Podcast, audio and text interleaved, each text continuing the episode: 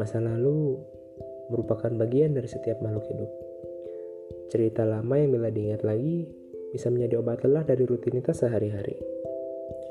Di podcast Suara dari Masa Lalu, kita akan rehat sejenak dari sibuknya hari dan mengingat kembali hal-hal yang sudah kita lewati.